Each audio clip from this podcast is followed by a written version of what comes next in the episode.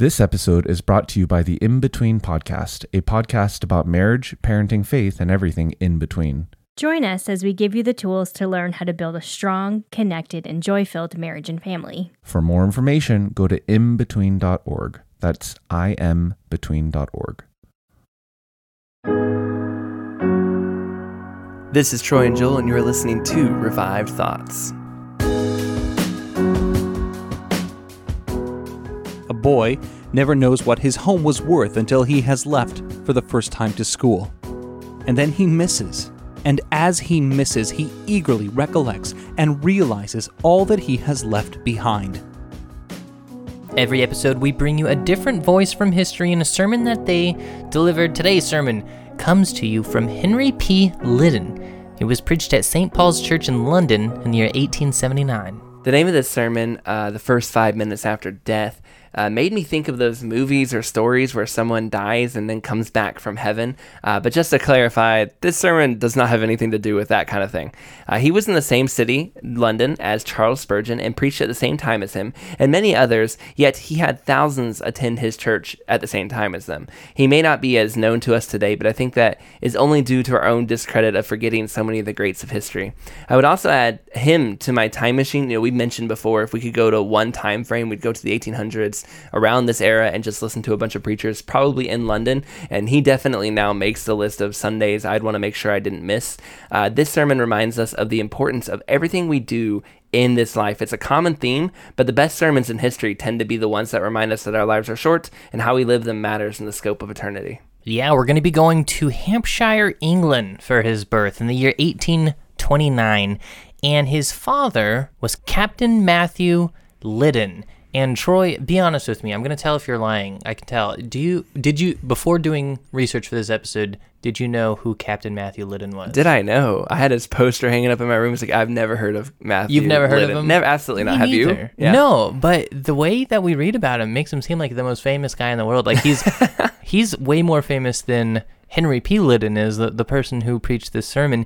This is partially because of the battle between the United States and Great Britain, also known by the Americans as the War of 1812. And during this time, he captured many American ships and rose through the ranks. In fact, there's still a memorial to him to this day in the UK and he was also the second in command to an Arctic expedition that found the Northwest Passage, traveling with the explorer William Parry. So, a lot of things in his name. I'm curious. I mean, we obviously Americans grew up, you know, American history. I'm curious if people in like England learning about this guy in school. If you, That's if, true. if we have English listeners Lewis and Clark uh, pictures are everywhere in America. Do you have Matthew Liddon and William Parry pictures? Yeah, or maybe not. Maybe we're just we're uncovering something here that's not commonly known. If if you're an English listener, write into the show and tell us if you knew who this who Matthew Captain Matthew Liddon was prior to hearing this episode. I'm very curious. Me too. In 1819, they got these guys who went to the Arctic and did this expedition. They got much further than any search through the Canadian side of the Arctic waters, um, pretty much that anyone had done before. Uh, he was commanding one of these two ships through these dangerous icy passages. At one point, the sun goes down and does not come up again for three months. They were frozen in for 10 solid months uh, before the ice melted and their ships were able to move again. To keep the men busy, these guys would put on plays. They had a newspaper. They would just do all these things to keep themselves from dying of boredom. You know, we we sometimes get bored getting stuck inside of our house. I just imagine getting stuck inside of an icy ship with like 200 other guys.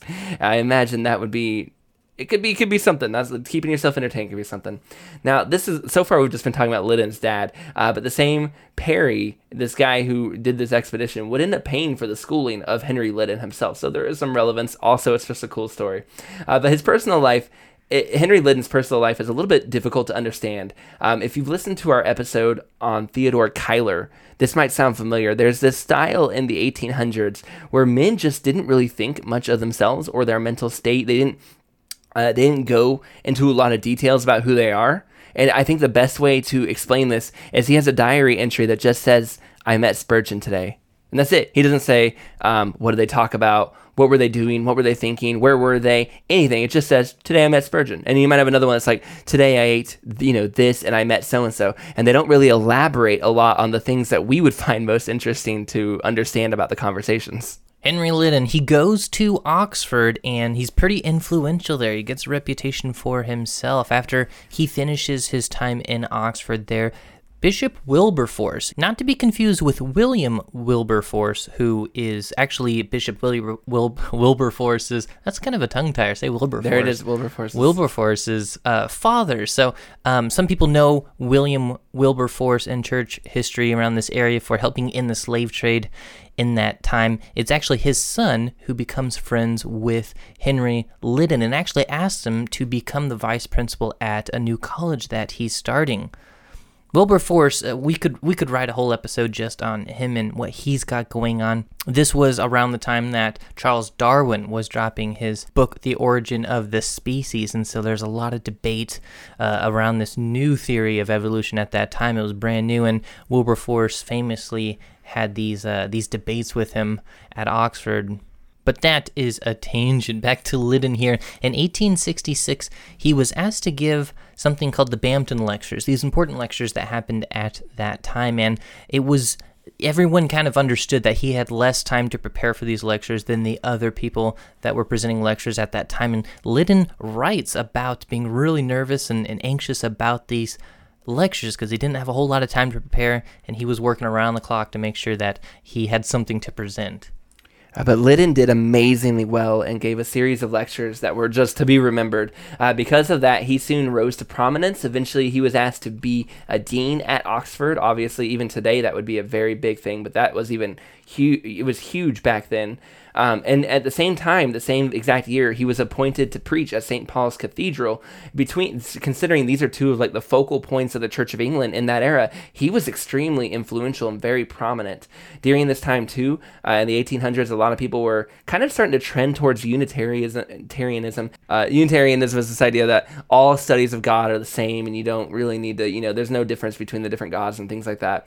And the Bible and the church were just deeply under attack. A man named John Henry Newman converted to Catholicism while he was at Oxford, and this caused this really big divide between the people at Oxford growing towards this biblical liberalism, liberalism, the idea that the Bible is not very solid, and those in the more evangelical camp saying take the Bible literally. Liddon was firmly one of the leaders of that traditional camp of taking the Bible seriously and taking God at his word. The whole time was really making a huge shift towards a new age of skepticism towards faith and he was kind of he's he held fast during that time but he also got along with a lot of other people. A book that he published around this time uh, is titled Some Words for God, and it made him famous for defending the faith. It, it, brought recognition towards this idea that no, no, no, no, there's nothing wrong. In fact, you know, it's wrong to drift from these principles that we find in our core values as Christians. And he was involved with the community. He was involved with politics. He would fight against certain acts passed in Parliament, and he also would call out atrocities that he would hear about around the world. He never married. You know, based on some comments that, that we see, it definitely seems like he's more of a married to his work type of guy, definitely. where he uh, spent all of his time reading and, and researching, but at the same time has a little bit of a social life. He had circles, he had dinner parties and he had dinner parties with people that didn't agree with him. Like we, we see him talking about having these dinners with like what we would consider to be enemies in the parliament, people that voted uh, against things that he was for. You wouldn't see that against current day politicians, but this is an era and this is an age, and these are types of people that when you know when you go to parliament and you have a debate and you can yell at each other and defend why you think uh, you know something should or shouldn't be voted, and then at the end of the day you can go out and uh, you know what, what do they eat in England? Is I'm fish pheasant, and chips? Pheasant. Right? Pheasant. Yeah, I don't know. I'm thinking fancy people. He's also, I mean, of all the people, I don't know of any other preacher that was having dinner parties. I mean, he almost sounds like a bit of a social. He's this kind of like that social guy, he's aristocrat, kind of running around town, not not doing worldly things, man. Just Yeah. just getting to know It's- the people, just having a good time all the time. It, it's a very different uh, style of preacher than a lot of the others who are in there. Usually, they're in their study writing a book on Greek Orthodoxy, Right. and he was doing that too. But he he really enjoyed time out.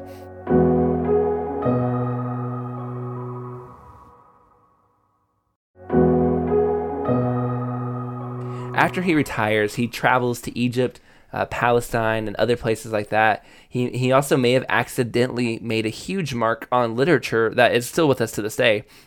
A neighbor of his who had asked him to read his books in the past, asked him to kind of a name of this new book he was working on. And Liddon suggested, well, you could call it Through the Looking Glass. And Lewis Carroll, the author of Alice in Wonderland, loved it, went with it, and they became good friends uh, during that time. Uh, this guy would also Lewis Carroll would go with him when he went to visit Russia uh, because uh, Liddon got the idea that maybe the Church of England and the Orthodox Church of Russia could get along better. And so the two of them went to Moscow together. So just interesting stories of, again, just him being very much out there with people and he, again, liking to travel. yeah, so some describe him as, as too traditional. That although he was a great preacher, he didn't advance theological thought, but uh, I mean, I'd say here on Revived Thought, I think that's why we like him.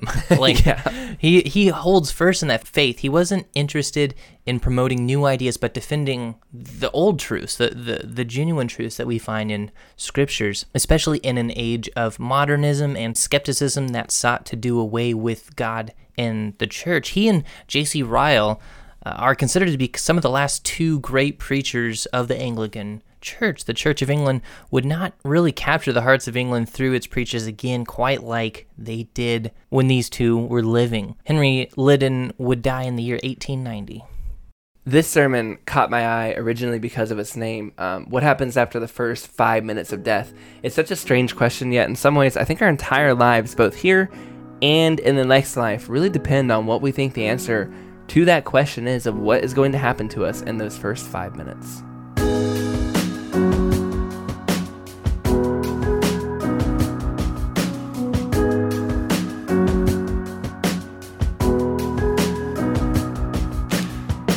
For now we see through a glass blurry, but then face to face. Now I know in part, but then I will know even as also I am known. 1 Corinthians 13:12. An Indian officer who in his time had seen a great deal of service and had taken part in more than one of those decisive struggles by which the British authority was established in the East Indies had returned to end his days in this country. He was talking with some young men about the most striking experiences of his professional career. They led him by their sympathy and their questions to travel in memory through a long series of years, and he described skirmishes, battles, sieges, personal encounters, close escapes, the outbreak of mutiny and its suppression, reverses, victories, and all the swift alternations of anxiety and hope which a man must know who was entrusted with command. As one who fought the enemy, their interest in his story, as was natural, became excited, and they wanted more details. At last he paused with the observation I expect to see something much more remarkable than anything I have been describing to you. As he was seventy years of age, and was understood to have retired from active service, his listeners failed to catch his meaning. There was a pause, and then he said softly, I mean, in the first five minutes after death. The first five minutes after death. Surely the expression is worth remembering, if only as that of a man to whom the life to come was evidently a great and serious reality the first five minutes. If we could employ for a moment, when speaking of eternity, standards of measurement which belong to time, for it is at least conceivable that after the lapse of some thousands or tens of thousands of years, we will have lost all sense of time, that existence will have come to seem to be only a never ceasing present, an unbegun and unending now. It is, I say, at least conceivable that this will be the way it is. But can we also suppose that at the moment of our entrance into that new and wonderful world, we will already think and feel as if we had always been there, or had been there at least for ages? There is no doubt an impression sometimes to be met with that of death is followed by a state of unconsciousness. If sleep and death are truly one, and every spirit's folded bloom, through all its terrible gloom, in some long trance should slumber on, unconscious of the sliding hour, bear the body might it last, and all the traces of the past be all the color of the flower. But that is a belief which is less due to the mechanics of reason than to the sensitiveness of imagination. The imagination recoils from the task of anticipating a moment so full of awe and wonder as would be that of the introduction of a conscious spirit to the invisible world. And so reason attempts to persuade itself, if it can, that life after death will not be a conscious life. It is difficult to recognize a single reason why. If life survives at all, it should surrender its consciousness. Certainly, the life of the souls under the heavenly altar who intercede perpetually with God for the approach of the Last Judgment are not in an unconscious life. Certainly, the paradise which our Lord promised to the dying thief cannot be reasonably imagined to have been a moral and mental slumber. And those ministers of God who do his pleasure, who are sent out to minister to them that are the heirs of salvation, will reach a condition higher than that which is produced by chloroform. No, this belief of an unconscious state after death is a discovery, not of revelation, not of reason, but of desire, of a strong desire, on the one hand, to keep a hold on immortality, and on the other, to escape the risks which immortality may involve. It cannot be doubted that consciousness, even if not retained just before death, may be suspended by sleep, or by a physical disease, or by derangement, must be recovered as soon as the act of death is completed. With the removal of the cause which suspended it, should this be the case, the soul will enter upon another life, with the habits of remembering time still clinging to it. They may be forgotten gradually, if they are forgotten, in the after ages of existence. And the first sense of being in another world must be overwhelming. Imagination can form no worthy estimate of it, but we may do well to try to think of it to the best that we can this afternoon, since it is at least one of the approaches to the great and awful subject which should be before our thoughts in life. And here the apostle comes to our assistance with his anticipation of the future life as a life of enormously enhanced knowledge. Then I will know, even as I am known. He is thinking of that life as a whole, and not of the first moment entering into it immediately after death. He is also thinking of the high privileges of the blessed saints in heaven, whose knowledge we may presume to say will be vast, because they will see all things in God as if looking at an ocean of truth. But it cannot be supposed that an increase of knowledge after death will be altogether confined to the blessed. The change itself must bring with it the experience which is inseparable from a new mode of existence. It must unveil secrets. It must discover vast tracts of fact and thought for every one of the sons of men. Let us try to keep it before our minds, reverently and earnestly, for a few minutes, and let us ask ourselves what will be the most startling additions to our existing knowledge at our first entrance in the world to come. First, as we begin the next state of being, we will know what it is to exist under entirely new circumstances.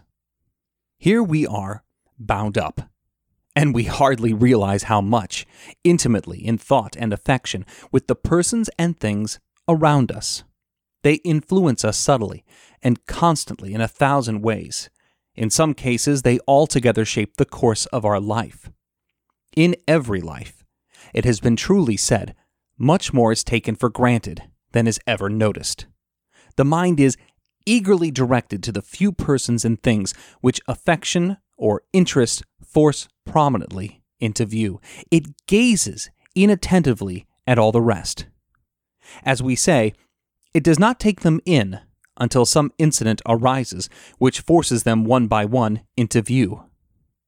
A boy never knows what his home was worth until he has left for the first time to school. And then he misses. And as he misses, he eagerly recollects and realizes all that he has left behind. Who of us that has experienced it can ever forget those first hours at school after leaving home? That moment when the partings were over, and the carriage drove away from the door, and we heard the last of the wheels and of the horses as they went around the corner. and when we turned to find ourselves in a new world. We were among strange faces and in strange scenes and under a new and perhaps tougher authority. Then, for the first time, from a distance, we found out what our home had been to us. It was more to us in memory than it had ever been while we were in it. All that we saw and heard and had to do and had to give up at school presented a complete contrast which engaged our memories of what had been the rule of home, of its large freedom, of its gentle looks and words, of its scenes and haunts which had taken such a hold on our hearts without our knowing it. It was too much. We had to shrink away in some place where we could be alone and recover ourselves as best we could before we were able to fall in with the ways of our new life. No doubt in time, habit did its work. Habit turned school, I will not say into a second home, but into a new and less agreeable kind of home. And as the years passed, we saw repeated again and again in the case of others that which we had experienced at first, and with a vividness that did not come back to ourselves. This may enable us, in a certain sense, to understand what is in store for all of us at our entrance by dying into the unseen world. I do not, of course, mean that this life is our home, and that the future at all necessarily corresponds to school as being an endless banishment. God forbid, if we only will have it, the exact reverse of this will be the case. But the parallel will so far hold good that at death we must experience a sense of strangeness to which nothing in this life has even approached. Not only will the scene be new to us, as yet it is unimaginable. Not only will the beings around us, with all the shapes, forms, conditions of existence, as strange they are, will be inconceivable to us, but we ourselves will have undergone a change. A change so complete that we cannot here and now anticipate its full meaning. We will exist, thinking and feeling, and exercising memory, and will and understanding, but without bodies. Think about what that means. We are presently at home in the body. We have not yet learned by losing it what the body is to us. The various activities of the soul are sorted out and appropriated by the senses of the body, so that the soul's action from moment to moment is made easy, we may well conceive, by being a part of the body. What will it be to compress all that the senses now achieve separately into a single act. To see, but without our eyes, to hear, but without these ears, to experience something purely supersensuous that will make up for the grosser senses of taste and smell, and to see, hear, smell, and taste by a single movement of the spirit, combining all these separate faculties of apprehension into one. What will it be to find ourselves with the old self, divested of this body, which has clothed it since its first moment of existence. Able to achieve, it may be so much, or it may be so little. Living, but under totally new conditions. This experience alone will add so much to our existing knowledge and experiences, and the addition will have been made in the first five minutes after death. Second, the entrance to the next world must bring with it a knowledge of God, such as is impossible in this life. In this life, many men talk of God, and some men think much and deeply about him. But here, men do not gain that sort of direct knowledge of God, which the Bible calls sight. We do not see a human soul. The soul shows itself felt in conduct, in conversation, in the faces we make. Although these signs often enough mislead us, the soul speaks through the eye which misleads us less often. That is to say, we know that the soul is there, and we detect something of its character and power and drift. We do not see it in the same way we feel God present in nature, whether it is awe or its beauty. And in human history, whether in its justice or its weird mysteriousness, we sense God's presence. And in the life of a good man, or the circumstances of a generous or noble act. Most of all, we feel him near when conscience, his inward messenger, speaks plainly and decisively to us. Conscience, that invisible prophet, surely appeals to and implies a law, and a law implies a lawgiver, but we do not see him. No man has seen God at any time, even the only begotten Son, which is in the bosom of the Father, is only said to have declared him, since in him the Godhead was veiled from earthly sight by that mantle of flesh and blood, which together with a human soul he assumed in time. Certainly great servants of God have been said to see him even in this life. Job says, I have heard of you with the hearing of the ear, but now my eye sees you. And David, as for me, I will behold your presence in righteousness. And Isaiah beheld, while the glory of the Lord filled the temple. And St. John, when he saw the risen Savior in his glory, fell at his feet as dead.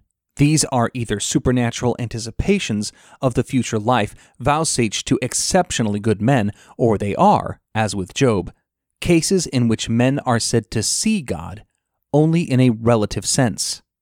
Sight does not mean anything spiritual, which corresponds fully to the action of the bodily eye, but only a much higher degree of perception than had been possible in a lower spiritual state.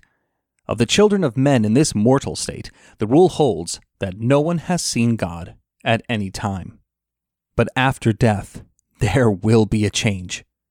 It is said of our Lord's glorified manhood, united as it is forever to the person of the eternal Son, that every eye will see him, even they who pierced him. Even the lost will then understand much more of what God is to the universe and to themselves, although they are forever excluded from the direct vision of God. And they too will surely see God, who are waiting for the full glories of the sight to be vouchsafed to them after an intermediate time of discipline and training in the state which Scripture calls paradise. The spirit of man, we cannot doubt, will be much more conscious of the spirits around it and of the Father of spirits than was possible while it was encased in the body. God will no longer be to it a mere abstraction, a first cause, a first intelligence, a supreme morality, the absolute, the self existent, the unconditioned being. He will no longer reveal himself to the strained tension of human thought, as one by one his attributes are weighed, and balanced, and reconciled, and apportioned, after such poor fashion and measure as is possible for the finite mind when dealing with the infinite. None of us will have any more play with phrases about him to which nothing is felt to correspond in thought or fact. He will be there, right before us we will see him as he is. His vast, unlimited life will present itself to the apprehension of our spirits as a whole being, not as a complex problem to be painfully mastered by the effort of our understandings, but as a present, living, encompassing being. He who inflicts himself on the very sight of his adoring creatures. What will that first apprehension of God under the new conditions of the other life be? There are trustworthy accounts of men who have been utterly overcome at the first sight of a fellow creature with whose name and work they had for long years associated great wisdom or goodness or ability. The first sight of the earthly Jerusalem has endowed more to one traveler with a perfectly new experience in the life of thought and feeling, what must not be the first direct sight of God, the source of all beauty, of all wisdom, of all power when the eye opens upon him after death. Your eyes will see the king in his beauty, were words of warning as well as words of promise. What will it be to see him in those first few moments? God, the eternal love, or God, the consuming fire. We will know him in the first five minutes after death and once more at our entrance into another world, we will know our old selves as never before. The past will lie spread out before us, and we will take a comprehensive survey of it. Each man's life will be displayed to him as a river, which he traces from its source in a distant mountain till it mingles with the distant ocean. The course of that river lies, sometimes through dark forests, which hide it from view, sometimes through sands or marshes, in which it seems to lose itself. Here, it forces a passage angrily between sharp rocks. There it glides gently through meadows, which makes it green and fertile. At one point, while it might seem to be turning backwards out of pure caprice, and at another point to be parting, like a happy spendthrift, with all of its waters, while later on it receives additional streams that restore its strength, and so it passes on till the ebb and flow of the tides upon its bank tells that the end is near. What will the retrospect be when, after death, we survey for the first time, as with a bird's eye view, the whole long range, the strange circumstances, the loss and gain as we deem it, and the failures of the triumphs of our earthly existence, when we measure it as never before in its completeness, now that it is at last over. This indeed is the characteristic of the survey after death, that it will be complete. There no shade can last in that deep dawn behind the tomb, but clear from edge to edge will bloom the eternal landscape of the past. That survey of life which is made by the dying is less than complete. It cannot include the closing scene of all. Where there is life, there is room for recovery, and the hours which remain may be very different from those which have come before. It may be thought that to review life will take as long a time as to live it, but this notion betrays a very imperfect idea of the resource and capacity of the human soul. Under the pressure of great feeling, the soul lives with a speed and intensity which disturb all its usual relations to time. Witness the reports which those who have nearly lost their lives by drowning have made of their mental experiences. It once happened to me to assist at the recovery of a man who nearly lost his life while swimming. He had sunk that last time, and there was difficulty in getting him to land and when he was on land, still greater difficulty in restoring him. Happily, there was skilled assistance at hand, and so eventually my friend recovered, but not without much worry. First one, and then another of the sensations and faculties of his body came to life. In describing his experience of what must have been his conscious side of the act of dying by drowning, he said that the time had seemed to him to be a very long time. He had lost his standard of the worth of time. He had lived his whole past life over again. He had not summed it up. He had repeated it as it seemed to him in detail and with the greatest intensity. He had great difficulty in understanding that he had only been in the water for a few minutes during these intense moments of existence. The life of the soul has no sort of relation to what we call time. Yes, in entering another world, we will know what we have been in the past as never before, but we will also know what we are. The soul, divested of the body, will see itself as never before.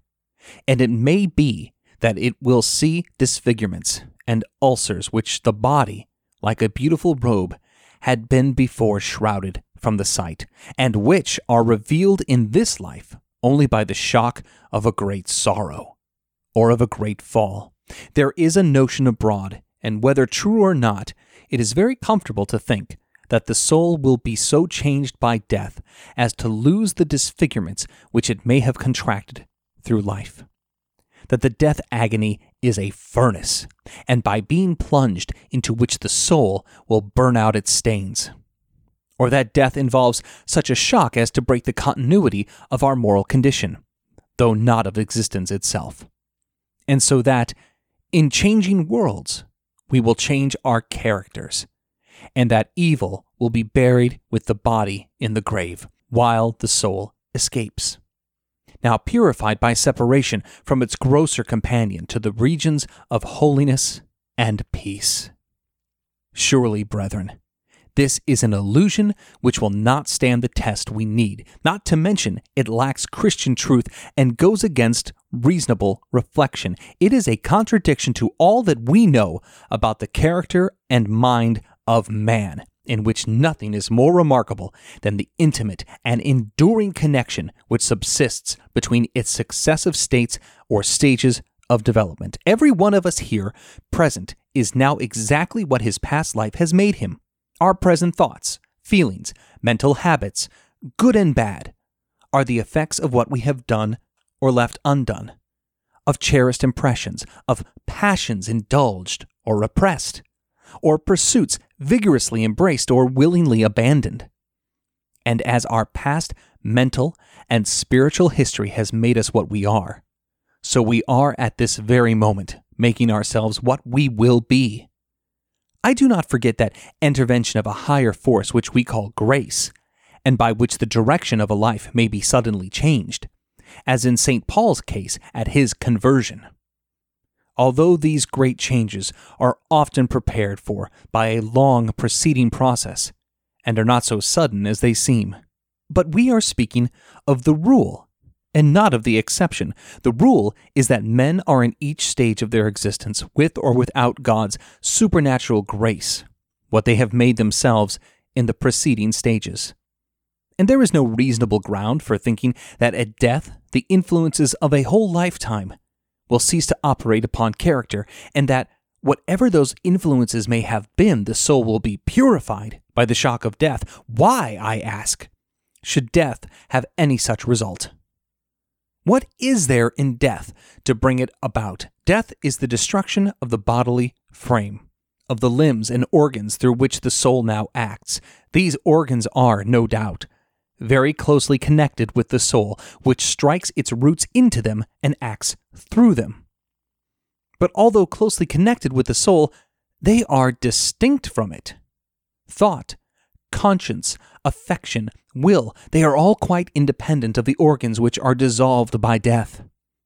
And it is impossible to see why the soul should put on a new character, simply because it lays aside for a while the instrument which it has employed for a time, any more than why a painter's right hand should forget its cunning because he has sold his easel, or why a murderer, in fact, should cease to be a murderer at heart because he has lost his dagger and cannot afford to replace it. True, at death, the ear, the eye, the hands, they all perish. But when they are destroyed in this life by an accident, does character change with them?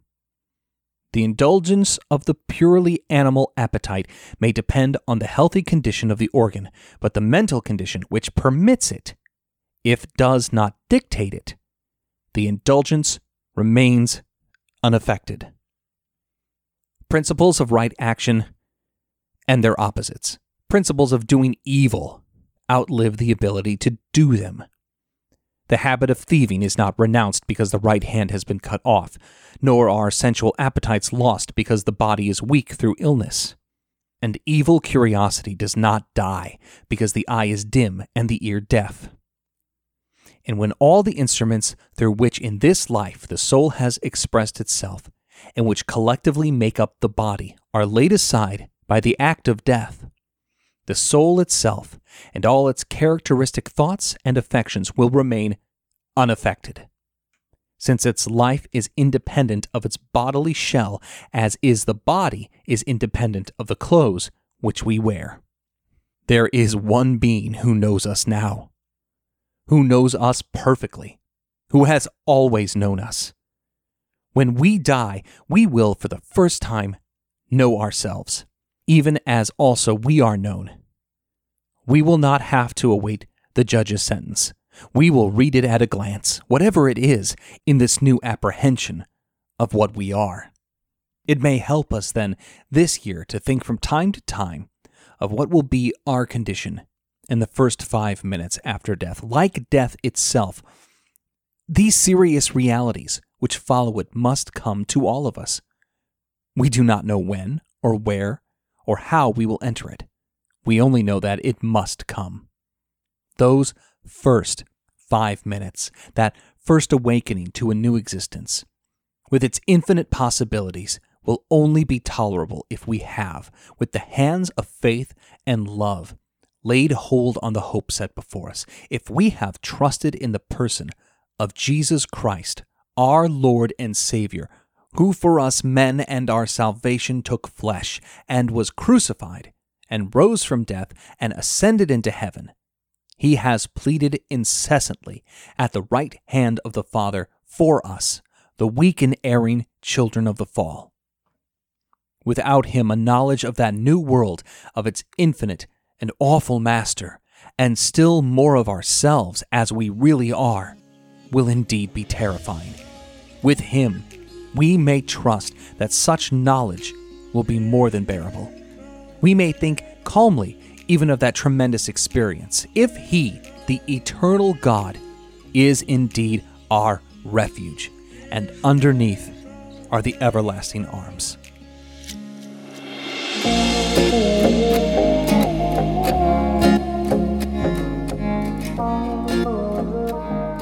When we finally see God and we really know and understand what our life was really about, and not to make it too much about us, but it's interesting. He says, like, basically, there are going to be moments that you didn't understand really what was happening on earth. That's going to make a lot more sense. It reminded me of the story of Job. I'm sure when Job uh, if he hasn't already gone to heaven, gets to heaven, whatever happens there, when he's before God, he's gonna go, "Oh my goodness, this was what was happening in the background." That story with Satan and all those people. I didn't. He obviously didn't know all that was happening, and there are gonna be so many moments like that for each of us where we don't understand everything that's happened to us or why it happened to us, and it will make more sense in heaven. But more than just us, we will see God. We will know Him clearly. We will really be able to understand uh, the Creator and Maker of this world and that will be either the greatest joy and the just the most amazing moment of our lives or obviously it will be the greatest terror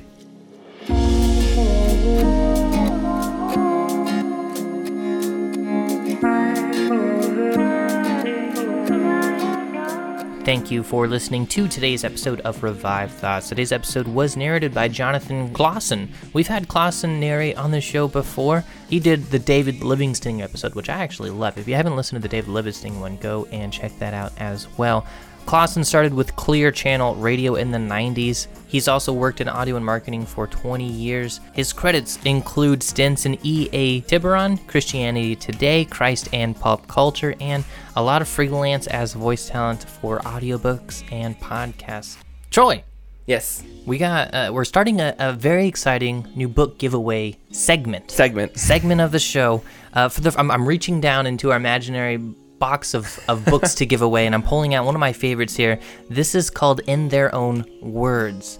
It's subtitled The Testimonies of Martin Luther, John Calvin, John Knox, and John Bunyan, which I feel like is just typecast for this show. We've covered all of those people, and this book inv- includes testimonies from all of them. It's great, and you know, Troy and I are going to custom sign the front uh, panel here, the front leaf. What do, you, what, what do they call that? The front page? I don't, Front I don't know. page? What do you, what, I'm, we're not. We're not. We're still a little new. We're rookies to the giveaway. We're gonna game. write a custom message on this front page, and we're gonna give it away to a random listener. Thanks to our friends at Banner of Truth, and we, we really recommend Banner of Truth has a ton of amazing books. If you like old stuff like this, these old sermons, these guys have tons of books written straight from them. We've actually used their content before in our shows, and they're really wonderful. Go and follow them on Twitter. Go like them on Facebook.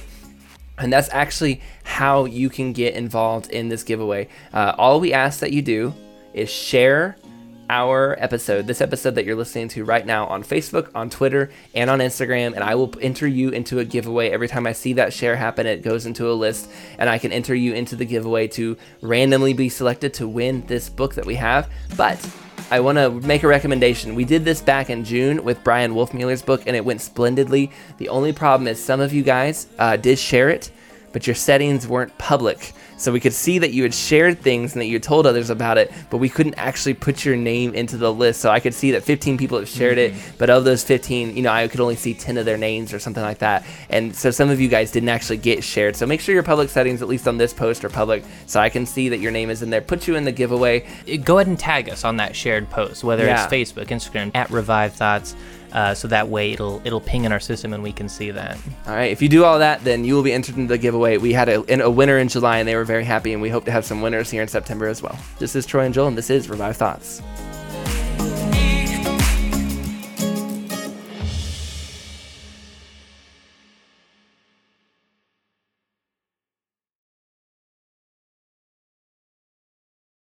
This episode is brought to you by the In Between Podcast, a podcast about marriage, parenting, faith, and everything in between. On the In Between podcast, you will hear how to raise children that change the world, Ideas to keep the romance alive with your spouse, how to not hate your in laws, ways to save money for your next vacation. and how to use the Enneagram in your relationships. Join us, Daniel, And Christina M. as we give you the tools to learn how to build a strong, connected, and joy filled marriage and family. For more information, go to inbetween.org. That's inbetween.org.